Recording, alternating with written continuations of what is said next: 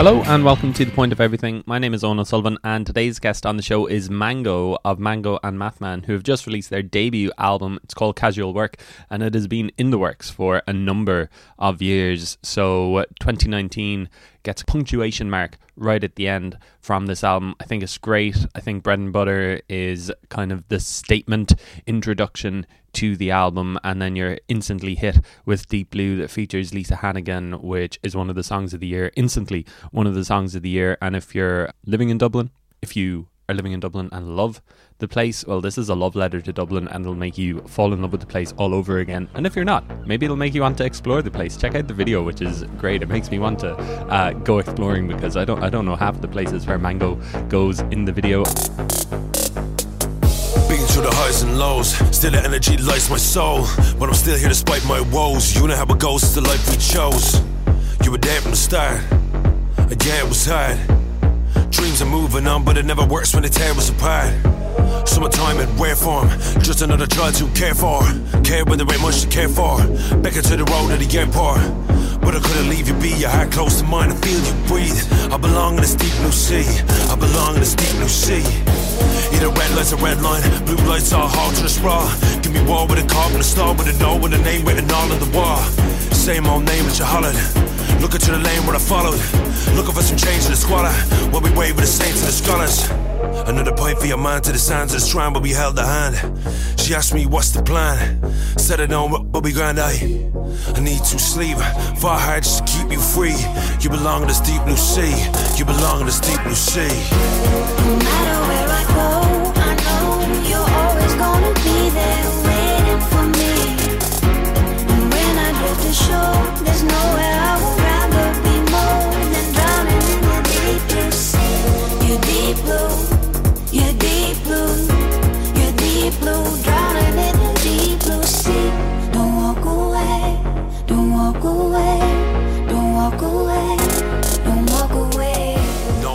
And the rest of the album continues in a similar vein. There's a couple of skits that really kind of focus the mind on where they're at during the recording of this album that really makes you feel like you are on a journey with Mango and Mathman. And you've also got a couple of uh, singers along the way. As Mathman says in our chat, there are no other rappers on the album, but there are singers such as Loah, who appears on the double hit of Lonely Night and Memories. So definitely check out that uh, album if you haven't already. It's up on Spotify, and they're going to be doing a vinyl release, hopefully just in time for Christmas, so you can put it in your stockings. They haven't announced any gigs as of this podcast going out into the world in mid November, but I think that there'll be stuff coming in uh, early in the new year that'll be really exciting because if you haven't seen Mango and Mathman live, you are definitely missing out because that is an experience. If you're going to other voices, Mango will be DJing with Tara Stewart at the event, but I don't think he's actually playing a Mango and Mathman show. But that is one that uh, I'm looking forward to going and partying at. I can't wait to get back to other voices this year. But we did this interview in a hotel in Dublin, which at the time, because I'm from Cork, and usually when I go up to Dublin, I'm just looking for spaces to record um, podcasts with people. I usually go over to their gaffs, but sometimes I meet in town. And honestly, like the number one place where people say for me to do interviews is the library bar at uh, the Central Hotel, which is which is really nice. But um, I was like, oh, is there anywhere else? That we can go. Um, and so somebody suggested uh, that we do it in uh, this other hotel, which I was like, that's kind of emblematic of where Dublin is at at the moment. That the only other recommendations you can give are hotels. There is a little bit of um, kind of chatter and background noise throughout this uh, interview, but I think I think Mango stands stands out from the noise as he does like all the time because he does feel like a bit of a spokesman for Dublin at the moment. And so having him uh, kind of railing against what Dublin is in danger of becoming or has already become while we're in this pretty fancy Dublin city centre hotel, I think like it just felt apt, maybe in hindsight. The interview took place on the weekend that the Bernard Shaw was closing its Southside venue after like 13 years, I think. And so the previous weekend, Mango and Mathman had DJed there. There was this big party and uh, it had all kicked off. So I started out by asking Mango uh, how that show went. And yeah, let's get straight into it. This is myself chatting with Mango of Mango and Mathman in a Dublin city centre hotel. The whole vibe in the night was amazing. My ma came, my sister came. Yeah, my ma was there till one o'clock. So basically, we just had all of our mates just do it. My girlfriend, she was DJing. My housemate Paul, he was doing it, and then John was DJing. And then I got on, and it was just like Dublin classics. Like Fogo was like like Mathman, like he prepared his set. Like when he has to do a set, like he was like, right, I've prepared this like curated list of like stuff that I know how to sing along to, but I don't know what it's called. It's that ingrained in Dublin because there was no MP3s of this stuff. Like it was just like, oh yeah, you know, like um, Passion by Amen UK and stuff, like real like hard hitters. And it was just all my, I think three songs in when he was on his set, they handed up a microphone and a crate of beers, and then three songs in, like both of our tops were off, and the whole smoking area was just rocking. And they were like, oh, we, they were like, oh, you might have to go in at ten o'clock. So we asked them, and they were like, nah, fuck that, keep it lit. And I was like, fuck the neighbours, man. Do you know what I mean? It's a construction site behind the place, so we were just like, fucking, let's have at it, let's go. Like I started off asking about the Bernard Shaw just because, like you know, the album Casual Work, Yeah. which uh, is out on November eighth. It's like it's very much a Dublin album. Yeah. I think you're very much like a Dublin kind of spokesman. We might talk about that a little bit, but like, how do you feel about the city at the moment? I mean, like, does it just feel like it's it's changing too fast? Like, does it still feel like the Dublin that I guess inspired you the past few years? Uh, yeah, yeah, I'm gonna have to sit back and think about this one. Um, it doesn't feel like the same Dublin at all. I wrote Deep Blue um, as a love letter to Dublin, and I don't think I could write that song now. Um, and like, I don't want to be so negative and down about this stuff, but it's just like it's more and more things. It's like we did our EP launch 2017 in the complex. That's gone. I walk by it. It's just by Army Bargains down by Greek Street Flats. Like it's just a crater in the ground, and it's this and it's that, and I just like the whole walk down from the 3Arena tonight. I just seen Ronan Group everywhere, and it's a dichotomy because at the moment I've never seen Dublin more kicking with like amazing shit. Like everyone's hustling from art to you know, like film, the bands, the music, like everything. The place is kicking. We have never had so much more to say, and so many ways to say it, and so many avenues, and you know how the country's changing, and you know being in the capital where there's loads more people, you're going to see more people varying from you know the usual kind of mindset, um, and it's really gratifying to see that as someone who stayed during the recession, uh, when all my mates went to Perth, to like in the depths of it, to now see like okay, and like there was nothing going on then. It was just like raves, but like there was stuff going on. But now like people have like, I don't know, the, the hustle has completely changed.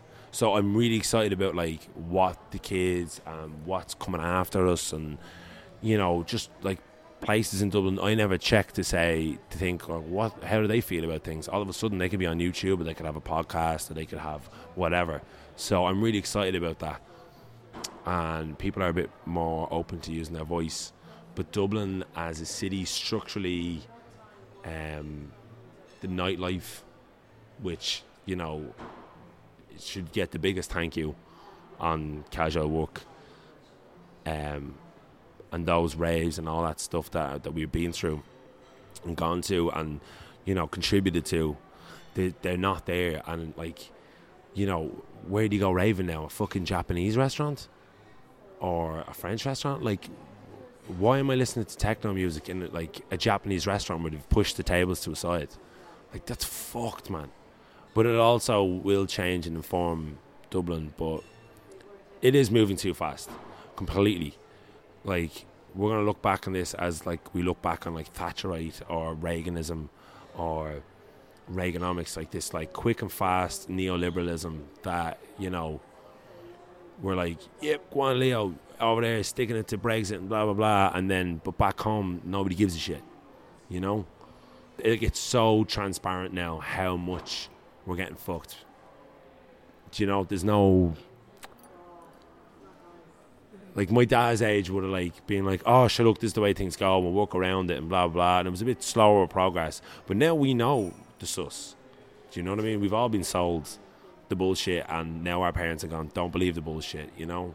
And there's a bit more urgency as well with climate change and everything. Everyone's like, oh, we don't even have Earth that long. So, like, we might as well fucking kick up a stink now. Do you know what I mean? I might not get to me pension age. So I might as well kick it up now, you know? Are these the conversations that you're having with all of your friends as well? It's so hard not to discuss kind of the changing state of Ireland cities. It's not just Dublin. Like, Oh, Ga- Galway is like really like laden under with tourists, and it's like, what about the locals? Cork is Nialler9 on his podcast a couple of weeks ago. His live podcast down in Cork was saying that it kind of feels like Dublin five years ago. Cork at the moment. So, like, are these the conversations that you're having with your friends? And it's just like, it's just good to unload, Yeah. sort of thing. Yeah. No, yeah, it's like it's literally it's every day.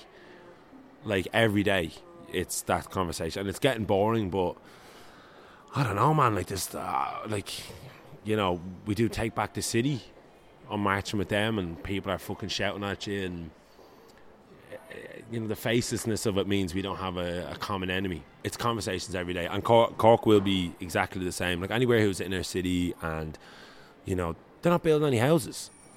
So anywhere. They're not building any houses anywhere. There's no social housing of like okay there's a big field out here boom. Build loads of houses there because everyone's scared like oh don't want it to be Ballymun or I won't make any fucking money and you know what I mean? But like like even today I seen like down by Coke Lane down where they keep the horses and the liberties where, where we shot the fucking deep blue video. Like that's gonna be a hotel right beside the football pitches. And I was like are they not just building a massive hotel on top of Vicar Street right beside it? It just make, it makes you feel like you're unwelcome and you're like what are we gonna do? Because we're all in rented accommodation shit scared of these like fucking slumlord tenants you know Do you think people are still going to emigrate? Like people are still emigrating, but do you think people are going to be driven away from the city, like young young people as well? And then like, uh, you know, people like you are kind of like the next generation. You know, like who have you know you know, your mates have gone or they've come back or whatever. Does it feel like, geez, where where are the youth? Where where are the people who are going to bring change? If I was the way I was when I was doing my leaving cert now, I would not stick around in Dublin. You know what I mean? Unless you're willing uh, or can afford to go to college to do something in tech or something like this. Because, like, there's all this precarious employment. You know, employment's up, it's all zero hour fucking contracts and, you know, um, like having to intern places and all. I could never intern. There's loads of jobs I should be doing, but I couldn't afford to intern or I couldn't afford to just like work for free, you know? Um, yeah, honest to God, if you do stick around, if any young younger person at that kind of age, 18, 19, is thinking about it, fucking get out of here. Get out of here. And it's always been that way. Do you know what I mean? My granddad emigrated. My dad emigrated. They came back, but that's Ireland's greatest export is young people. We train them up, we do all this stuff, and then it's out. Now college is expensive. Back in the day, college was free. So you got this. But the, the, for the young people, I don't know, man. Like, would you stick around? You were 21 now, living in Dublin, what, what what's here for you? You can't even go fucking raving. You can't even buy a gargle after 10, 10 o'clock. You have to get out of a nightclub at half two. Smokes at 18 euro. like, you can't afford a gaff. You can't get out your ma's house. Why would you stay here? At the same time, for the people who do stay and do believe in it, like me and my friends who did stay and did something with it, it is extremely rewarding to stick with something. You know, it's like looking at a dirty house and being like, all right, we're going to clean it. And one by one, we'll just do the sitting room. And, you know, like it's like a big, it looks like a big, massive problem. But there's all these small problems. Just break it down, we could fix easily. Like Dublin City Council, An Bord Pleanála, they could stop doing this. No problem. They shut head shops down in a fucking night. Do you remember that? They shut head shops. Uh, yeah. Uh, no, yeah. Like the one up in uh, Capel Street, like that. That stuff was gone in a day. Yokes were illegal for a day, and it was shut down like that. Like government action can happen. There's ten thousand people homeless, and there's a lot of them who are under five, a lot of them under ten. Kids, like I still remember the, the picture of those kids sleeping in the Garda station. Do you know what I mean? I don't give a fuck what Eoghan Murphy has to say about that. Look a mother in her eyes and tell her why our kids are sleeping in a guard station because you can't do what, social housing. Like, how much does that cost you? Okay, you get somebody in the house, and guess what? Everyone's stable there. Then they get jobs, and then they pay tax. But no, it's okay. We got 13 billion in the in the bank account to be fine. Were you always um, kind of socially driven like this, or do you think that it is only like a spokesperson?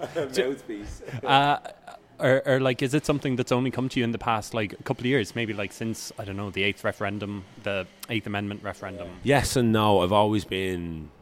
No, do you know what, right? So, what happened, my problem was I didn't give a shit until I was about 21, right? It was chilling out, it was cool. Uh, and then I got, and then like, it was like depths of the recession, like really bad. And I was working in a warehouse building bush shelters. And these jobs aren't quite mentally challenging. You know, I'm after coming out of school, I did a one year PLC, I was learning every day, which I really, really loved. So to stop me just reading the Sun newspaper and watching football, I would buy um, the newspapers and I'd be really active into the news because at the time news was pretty saucy. If you remember, like the Troika were coming over, all that, it was very Brexit. Like there was always something new that was happening, and Brian Lenihan or Brian Cowen, and it was all this stuff, and it was infuriating because I was in real time seeing the effects of like, oh my god, these fucking idiots are ruining everything. And now my mate Sean Oak is in Perth. Like I could see the end result every weekend. I was going to see somebody at their leaving party.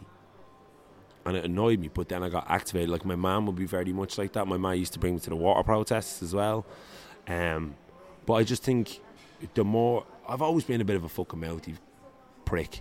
And even in school, I was like, you know, that's not right. You know, I always stood up and whatever. I'll take the brunt of it, which has not helped me in my life a lot.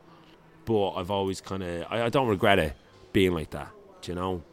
Um, and then the more I suppose that I get a bigger, I don't know, like um, audience or a profile or whatever, whatever shit you want to call it with music,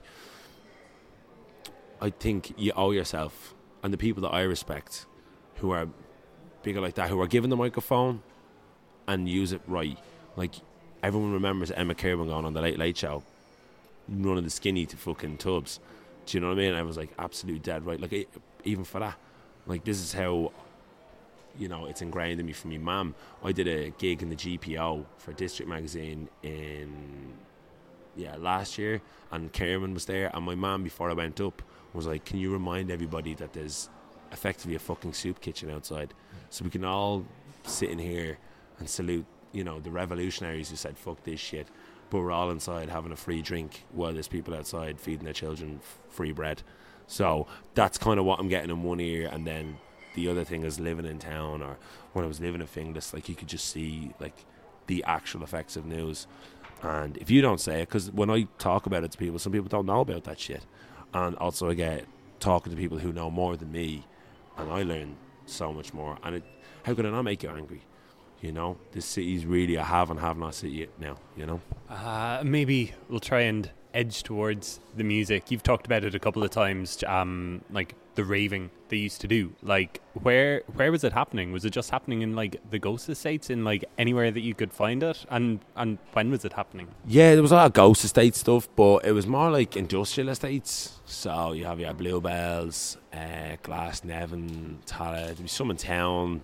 Or like, you know, you got places like D-Light or um, you know, Mabos or like just these places where like that they were gutted out and, you know, there was nothing being used and you could rent the place and or even like just places like the Twisted Pepper. Like Twisted Pepper was crucial for me.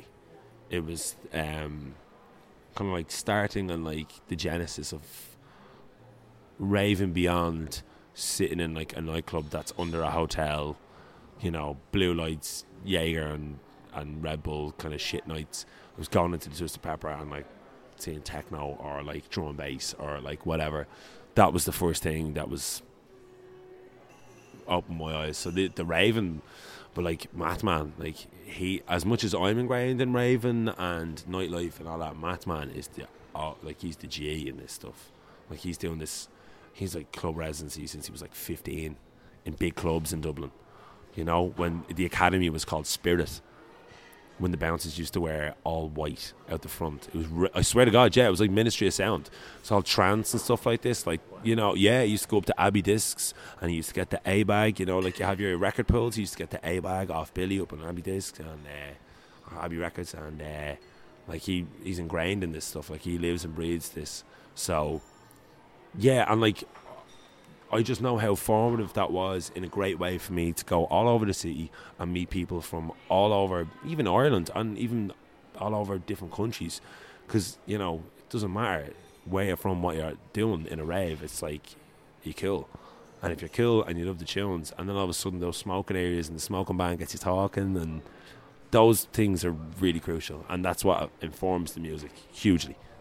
And is that what made you think of like getting into the music as well, or was were you always thinking about it along the way? Like, I want to do like this. I mean, like, what were your early influences, and were they informed by like the Twisted Pepper? Um, no, I I knew I wanted to be a rapper since I was like in my early teens. I used to get the shit kicked out of me for being into rap music.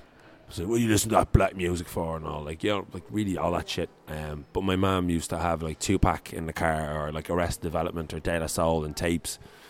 So hip hop and ra- rap music and soul and reggae and disco was all just in my house. And I couldn't sing and I still can't sing. So I was like, well, I really want to write music and I, I'm brutal at singing. So what can I do? And also I'm like heavily into rap music. So that's what got me on the rap kind of scenario. But the raving, I suppose, is kind of informed where we've taken it. Do you know that way? Like I always knew I wanted to do this, but instead of me making boom bap or just trap or drill or whatever, it was more informed by a, a club setting. And so, like, the Animators was kind of the first band, was it, that you were in? Co- Band, hip hop, collective, group, crew. Um, like, do you think that that was kind of integral as kind of showing you the ropes of what it was? Because, like, I, I, I don't, I don't remember at all. I don't know. I don't know if it just like wasn't wasn't my scene at the time or something like that. But um, like, what was it like then? Did it feel like very new and kind of like? It didn't have quite as clear pathways. Maybe rap music, hip hop music has now in Ireland. No, definitely didn't have a clear path. There was no playlists. There was no algorithms.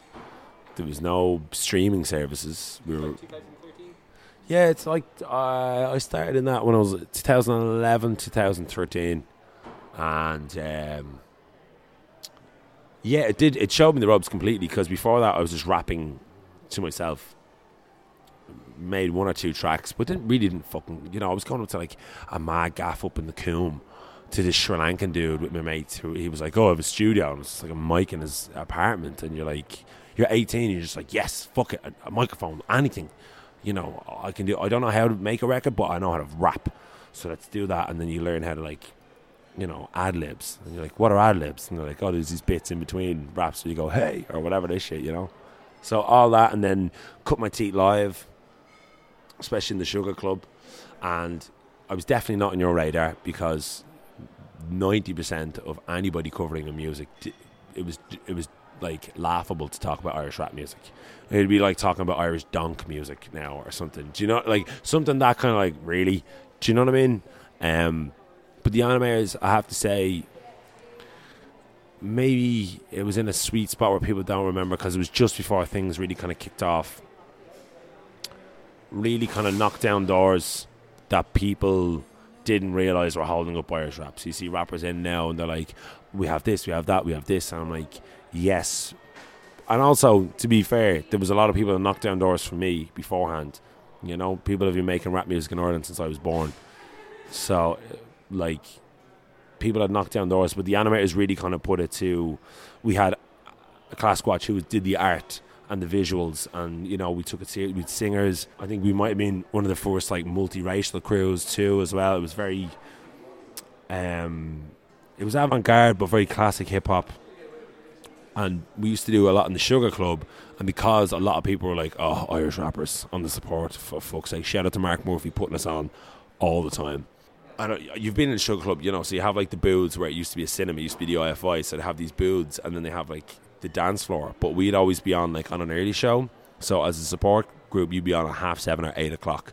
what Irish person do you know is dancing at half seven or eight o'clock at a hip hop gig? No one, especially the Irish rappers. So when and back then, so when we used to do it, and we we started off nobody be dancing, and then a, a year or two later we know how to work a crowd. So nobody knows how to work a crowd like someone who's worked bad rooms for years, because you learn the tricks that people fucking go, yes, I will dance that now. So rap music now is like, I'm so happy, I'm so happy that whoever starts to decide to rap tomorrow ha- doesn't have to do any of that fucking shit. They can just be like, right, I'm gonna get my mate who has a video camera. I know how to get onto Spotify. I got Spotify for artists. They know what AWAL is. They can go onto YouTube. They can get you know um, videos on how to do this, this, and this. I'm so glad. And then there's no stigma to it because we were putting in the work. Like we were speaking of the Bernard Shaw, we had murals outside the fucking Bernard Shaw of us back then. And people- You know what I mean? And we used to have to say, and we used to have this sticker, like parental advisor, you know, that kind of black and white one. It used to be warning Dublin accents because people were like, "Oh, what the fuck?" And now it's just like, of, of course you rap in Irish accent. So yeah, it's completely different. I do think kind of the rise of Irish rap is one of like the defining like music stories of the decade for Ireland. You know, like folk, folk and trad music and and rap music as well. Like, do you think that it's is is there one moment or one act that you can point to that kind of changed it, or do you think it is just kind of the you know likes of you guys, the likes of Messiah Jane, the expert who went first, and um, maybe some of the later guys like uh, is is there one moment that you can point to that kind of changed people's perception of it? The fact that it's getting played on the radio now as well, and it's like it doesn't seem like a big deal that like that's an Irish rap song on the radio. I'd love to say, yeah, there was this one gig like that Sex Pistols Manchester. We were all there, and then we all just went off and became millionaires and fucking kicked it. But no, it wasn't. It was chipping away at a wall. And people have asked me what was the one defining moment, and there, there wasn't. You know, there was you know Mathman, you know, working the radio, putting everybody on. And might have mean digital radio, putting everybody on. Um, I, I feel like collectively, the standard of music got so much better around 2013 14 and then 2015 2016 when I started doing like Batman and stuff like that I started to know the people coming into the game at the same time I was. Again like I was coming back to it. Where on a different thing they were so much more freer and open and just didn't have that like scarletness about them. Do you know what I mean? I don't know what I don't know what the moment was, but it was just like, oh, he's cool, oh, he's cool, or yeah, it was just it was gigs where there was support acts on, or like you know we did like the complex for our wheel up EP. It's 260 people in that room, right? It's not huge comparatively. Maybe that's like less than upstairs in Grand Social, but everybody who leaves that is like, oh, that's a fucking thing. Do you know what I mean? All of a sudden, I don't know. There was like this whole. Com- conflation after recession of just kind of like yup mon Ireland. There was a memification of Irish culture. There was like humans to the sesh. There was a bag of cans. There was Rubberbandits. There was, you know, McGregor at his time when everybody was still behind him.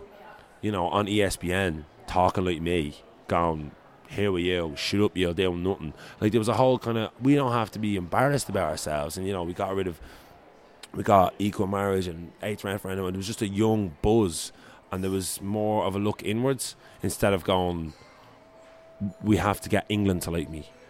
You know? I know it used to be what rappers do was like, oh, I'll do a support slot and some English rapper is going to like hold my hand all the way to the top. And it's like, no, they don't. Because when you get up to a certain level, you realize you haven't a fucking clue what's going on. And you can't help people do that too. So when people stop looking to America and stop looking to England, for a ladder up and started saying, why don't we just invest in here and what we have? Because there's actually great stuff here. I think that mentality change, that was a changing point. But I don't think it was a gig or an album or an artist. I think it was all of us working really hard for nothing. And what about um, the change, like for yourself, from going to the animators to Mango and Mathman? What was the what was the kind of timeline like in that? And Like, how how did the animators stop? Was it kind of like just a, a natural end, or was it? Or, or Go on. no, we all just got absolutely sick of each other. Um, five lads in a group who all wanted to do different things. Like I was the youngest in the group by like a long while, so all these guys had been rapping for years and had seen like the animators was the greatest return on their art that they'd ever seen, and it was completely unsustainable. Like even now, people are like, there's really big rappers in Ireland, but like it's a handful who are sustaining themselves off music. So, kind of get tired as you get a bit older, especially if it was still 2013 and there was no. Um, me, Adam, and one or two of the other guys were doing most of the work, and uh, me and Mathman, uh, we wanted to do a solo project ourselves from the jump. We were Wu Tanging it, as in like we do the album and then everybody has their own little solo thing where we can. And I always, me and Mathman, we just like we clicked on like, you know, I remember like a UK garage song came on, a grime, and I was like, "Are you into this?" And he's like, "Yeah, you?" Because like being into grime back then was like this is when grime wasn't cool. This is like grime was cool and then really uncool, and everyone was just like nosebleed dubstep, and we were still on, you know, grime and UKG and you know just bass music. And it was called casual work from the start. Like from then, I was like, it's called casual work. Um, so me and him just kind of like had that thing where we lo- like even on the animators there's one song called play it cool and it's a grime rhythm and he gave it to all the boys and all of them were like uh, i don't know uh, it's mad fast. And i was like give me that. Give me that. I, all the mad experimental shit of the fastest stuff give me that. And then after the animators we had a big bust up in the grand social again in the green room. We had a fucking absolute tear at each other. It was, oh, it was more than it was. Uh, no comments. No, no. No, there was no, it was grand. No, it was just a whole lot. You're a fucking bollocks, fuck you, I've never seen her. All that shit. We were supposed to play like a live festival like the next week, and I was like, ah. I was, no, I was going away. I was going away to Manchester with my girlfriend to go to Park Life, and I said, because I, you know, a couple of lads had tried to leave. Fuck this, I got a kid, or fuck this, I'll do my own album. And I'd always, because like the animators was all I had. So I would always bring them back, but no man, no man, come on, come on. I bring people back, and eventually I just got sick of being kind of like, "I'm mommy nearly." I'm kind of like, "Oh no, it's okay. It'll be, it'll be, it'll be all right." And I was going away to Manchester, and I was just like, "Listen, lads, I'm going away for a week. You guys sort out your differences." Because I was cool, kind of with everybody. I said, "You just sort it out. I'm gonna come back. It'll be grand." Blah blah blah. But I came back and there was nothing else. We just divvied up the money and I got drawn together. The the name of the album tattooed on me, and I was like, right, that's it. But when Mathman was giving me, he used to collect some of the money for some of the gigs. So did I. So I had to, I had to grab all the money, and then divvy it out to everybody at the end that we had in the, in the kitty. We were like, all right, if it's over, like, you know, everybody take your piece and go away. Um, and he came up to my job and he handed me a few hundred quid there in the, in, in the love, and I was like, um, by the way, are we still good for the album? And he was like, oh yeah, yeah, yeah. I was like, oh, thank fucking Jesus. Um, and then I didn't for ages because I just went drinking for like a year and a half. Um, and bit of rock, kind of like twisted my arms, get back in the studio. And we started doing that, and we started doing classic hip hop kind of sounds, like. And I kind of turned around to Fogo and was like, "Man, there's no point doing what we're already doing. You know, like we love all that weird shit. We love the heavy stuff that nobody else does. Like, let's do that. Like, I've always been a, a kind of guy of like, if somebody's doing one thing, there's no point doing it. Do something like you know, Mango Man Man record, like compared to Jafaris record or you know a, a Tebi Rex record or wh- whatever, you'll know the difference. So I was like, yeah, do you know what? Let's go for that. And the more the beat packs he sent me, the more we transfer links I got, like the harder and heavier the beats got, and that was how we turned into that. I- initially, it was just Mango. It wasn't Mango and Mathman. It was just Mango. And then after a while, I was like, hold on, you're doing like half the work, and you're doing more work than I am in some aspects of it. Like, why would you not have your name there? Like, you are part of this. Like, we're best mates. Like, it's not the Mango show. I'm not that with my ass. I was like, no, we're both here on stage, you know?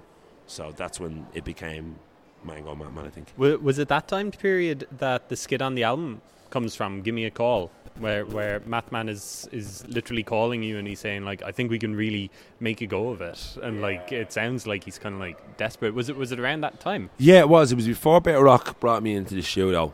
Um, because Fogo was uh, like, sorry, uh, Mathman has about like four different names to me, so I'm just gonna call him Adam Fogo or Mathman or whatever in this. Um, but he was sending me beats, and I was like, yeah, yeah, I'm gonna write to this and do that, and basically what happened was, uh, I finished this course in college. I was supposed to go on to further, but I couldn't because they fucked me over or whatever. So I lost my education. And then a girl I was going out with for about three years, um, me and her broke up. It wasn't nice. Um, so that happened, and then there was a couple of deaths in my family, and then like my job that I was working in that went down the tubes. And pretty much a, a correlation of all of those things sent me into like depression, but I didn't know what depression was, and I didn't like. It's not like now where everyone's like, you know, you see it in hot press. It was like, "Here, have a cup, you know, a cup of tea of Lyons, and we can all talk about mental health. Like, no, nobody had explained this to me. It was all just like Irish man shit. Just push it down don't talk about it, especially when you're around the boys. Don't talk about it. So I was in really bad way, and he kept being like, "You better fucking book up. I'm giving you, I'm working like this, and you're not doing this," and because he's seen potential in me, you know, and I just didn't respond to it because I was scared of being out my own. I was scared of like, you know, in, in the animators, it was just like, oh, I have one verse and we get to just rap all about like a theme of a song or whatever. But I knew if I was just me in a record, I ha- I would have to tell who I am, and I was so.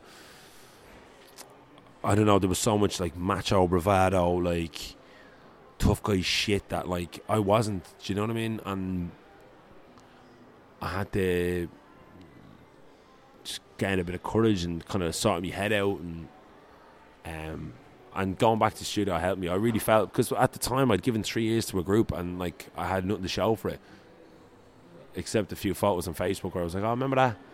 Do you know what I mean? Like, so I was like, what am I busting my ass for? Do you know what I mean? Like, it got me nothing. All the sacrifices I had made for the animators had led me to this point now where I had nothing.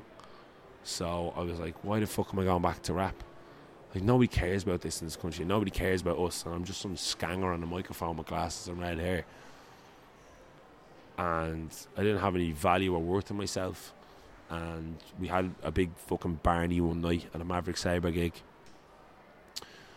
And I realised I looked at the stage and I seen a big full out academy and hurling flags and there's loads of Irish hip hop lads there because Maverick, you know, he he fucks a lot of Irish rap rappers, like you know, seriously, you know.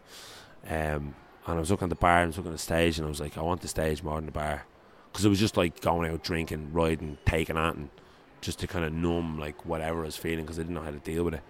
And then I know it's not cliche to say, but like actually writing music and getting it out was like this really positive way for me to like release this shit inside me in a good way. And then I was like, all right, so I don't have to like go out from Friday to Sunday and drink and go rave and take a load of yokes to kind of numb my pain.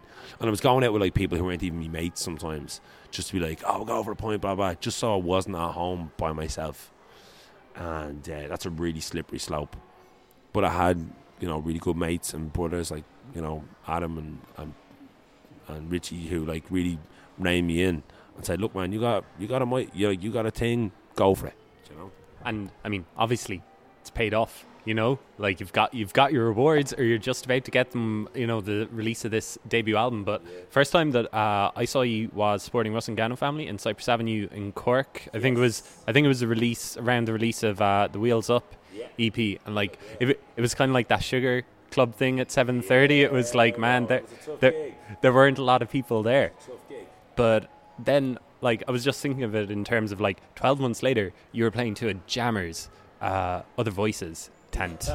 12 months later, now you're you're just about to release uh, the debut album. I mean, like, I mean, you've you worked the empty rooms and stuff for years and years and years. Did did it feel like it's it's gonna come? It's you know we just stick at it and it's gonna come. Like, w- was there a moment in 2018 or something where just like you know, you get all of the crowds and stuff. I just tried to click my fingers. Like, No, hold on for the record. Uh, Yeah, that was mad. Like, you know, we were doing bits, um, bits and bobs up into the Rusangano thing. I just think that was a bad night in Cork, to be honest. Because like every Rusangano, like, they were winning Choice Music Awards. Like those are my brother, especially God knows, man. Like he's my heart and soul. MuRli as well. He's just like the best people. But yeah, it was. It was empty rooms, but it was just like, all right, financially, this isn't going to do anything for me. But what it's doing for me is worth more than any financial thing that I can get. Do you know what I mean? Like the reward I get and the respect from my peers and people who like and what it is. And the more we were rapping, the more we were doing gigs, the more Ireland was accepting what I was doing. And you know, I don't want to sound like I'll be on arse. It was like it was records that we were making that were making people kind of go, ah, actually, like Irish rappers are okay because you know I do believe in what I'm not just like oh we just make records and people just seem to like it. No, fucking like I work my fucking ass off, and so does Mathman to make really good music that we like. First and foremost, that's what we like. And yeah, 2018 it just started just like swinging up and up. But like we did other voices 2017 first, and it was in like Nelly Fred's, and it was like just little fucking. It was popping, good, but then to come through to other voices the next night, which was next door to Nelly Fred's in like the big. It was like a big. It was like a farmhouse or whatever it is, and like fucking war zone. Do you know what I mean? It was a war zone. Like that, that picture that Tara Thomas took of me, like when you talk about like everyone crowd, uh, like all the crowd just getting on stage and shit like that. It was like, like, and that whole summer I'd hit like every festival. I think I, I didn't play like all together now, and that was it. But the reason I didn't do all together now was because I was playing two festivals that day. Because there's like three on it that weekend or something like that. Yeah, yeah. So I was doing, I was like Independence and something else. So I was like, we we just had this fucking mad year. This is about an album. This is about five songs out to our name, but just a really good live show. Like the 2017, we did all this like festivals on mate stuff. Like Emma Kirwan booked us for like this like poetry tent in Body and Soul. There was benches for people to sit down, and people were like fucking the benches out onto the ground. I seen someone waving their crutches in the air, and all. Was mad in a poetry tent in Body and Soul. So basically, we were like, if you're gonna give us like a foot in the door, I'm gonna give you the fucking best show you can fucking get. And we just, just riding high, just keep going. Good live shows. That whole year was fucking mad. And then we just stepped back and just finished everything of the album. It is. It's weird now where I am. Do you know what I mean? It is. Like, I don't know, like, as much as I love them, and they're very helpful streams and plays and counting, you know, how much, like, because if, if you look at your plays, it's like, that's how much your, your art is worth. But it's really not. Do you know what I mean? Like, that song might be like, I've met people who are like, oh, yeah, listen to your sounds cool. But, like, somebody will come up to me and be like, that song's the greatest song I've ever heard, and I love that shit. So it's it doesn't matter about the the racks and the numbers. I've made a really good album that I'm really happy about, and I'm really proud of with my best mate, and that's what matters to me. The the things that come with it are blessings, you know, and things like other voices really help. Like those guys are fucking best. I love other voices, man. I'm actually going this year. Yeah. Oh yeah. More Guinness. Yup. Uh, so casual work, we're finally there. You said that uh, you've had it from the start. Uh, like, is it the is the album now totally different to what it was at the start? And like, was it constantly changing? Was there just a point where you were just like, we have to just stop and put it out? No, I kind of fucked myself, right? Because I was like, yeah, I'm gonna have this album called Casual Work, and the album that I had was like six songs in, and then we were like, we kept making tunes and kind of going, oh, that's about two steps up from everything on the album.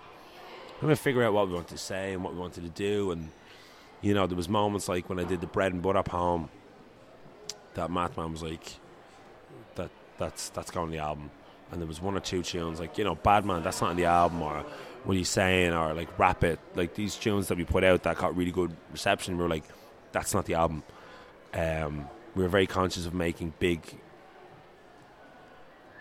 not a big statement, but like an album that like says something instead of like here's ten tracks of like cool tunes we like, because that's a mixtape. In hip hop, where we come from, it's a mixtape. That's an EP or whatever like that. An album to us, like we look at the greats of like Kano, you know, Made in the Manor, like these these albums that take you somewhere and you know leave you somewhere.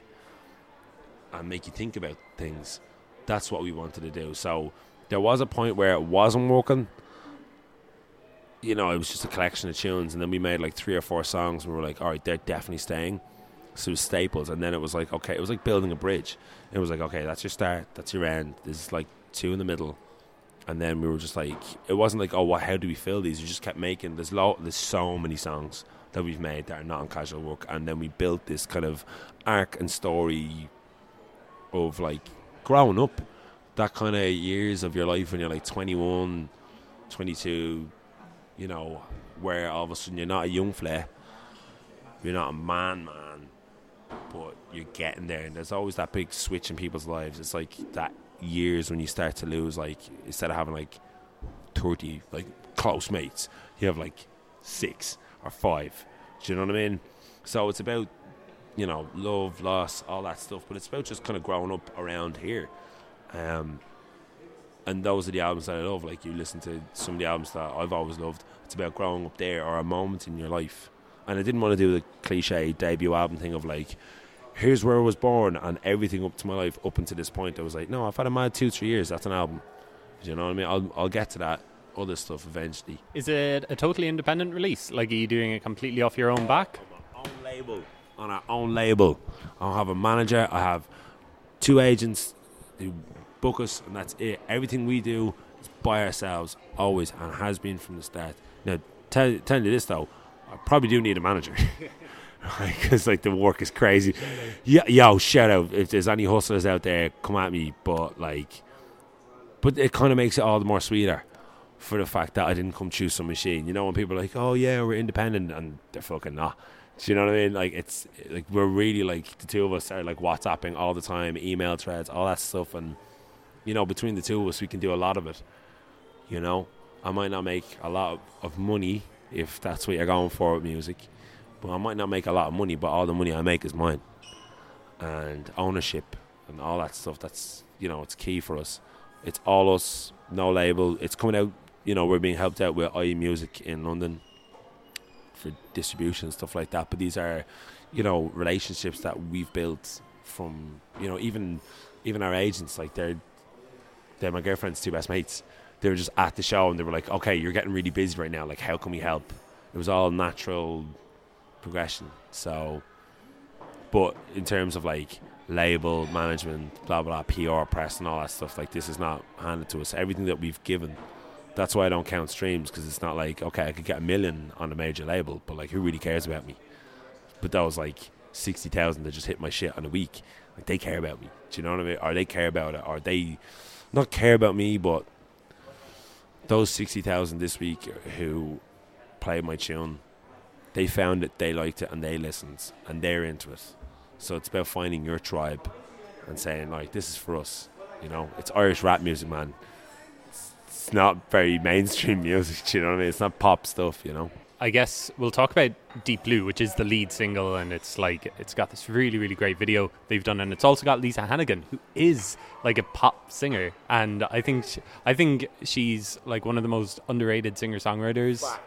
Um, how did she come on board? Did you have to convince her? Did you know from the start that it was that's Lisa Hannigan? That's got to be Lisa Hannigan who's singing. I wish we had the foresight for that. No, the the chorus was actually written by a friend of ours called Yasmin Seki. She kind of doesn't want to do music anymore. Uh, she's fantastic singer. So everybody who sings on the album, there's no other rappers. It's only singers. Um, everybody who sang a chorus wrote the chorus, right? So we were like, okay, if you want to sing, you you contribute to this. We don't bring you just except for Lisa, who you know sang this chorus. Basically, Yaz was like, I don't really want to do music. She's very shy. She's an amazing singer, amazing songwriter, but she didn't really want to do anything more music. And um, Paul from Bell X1, he hit us up for a show in the National Concert Hall, and we did that. Uh, it was called Imagining Ireland.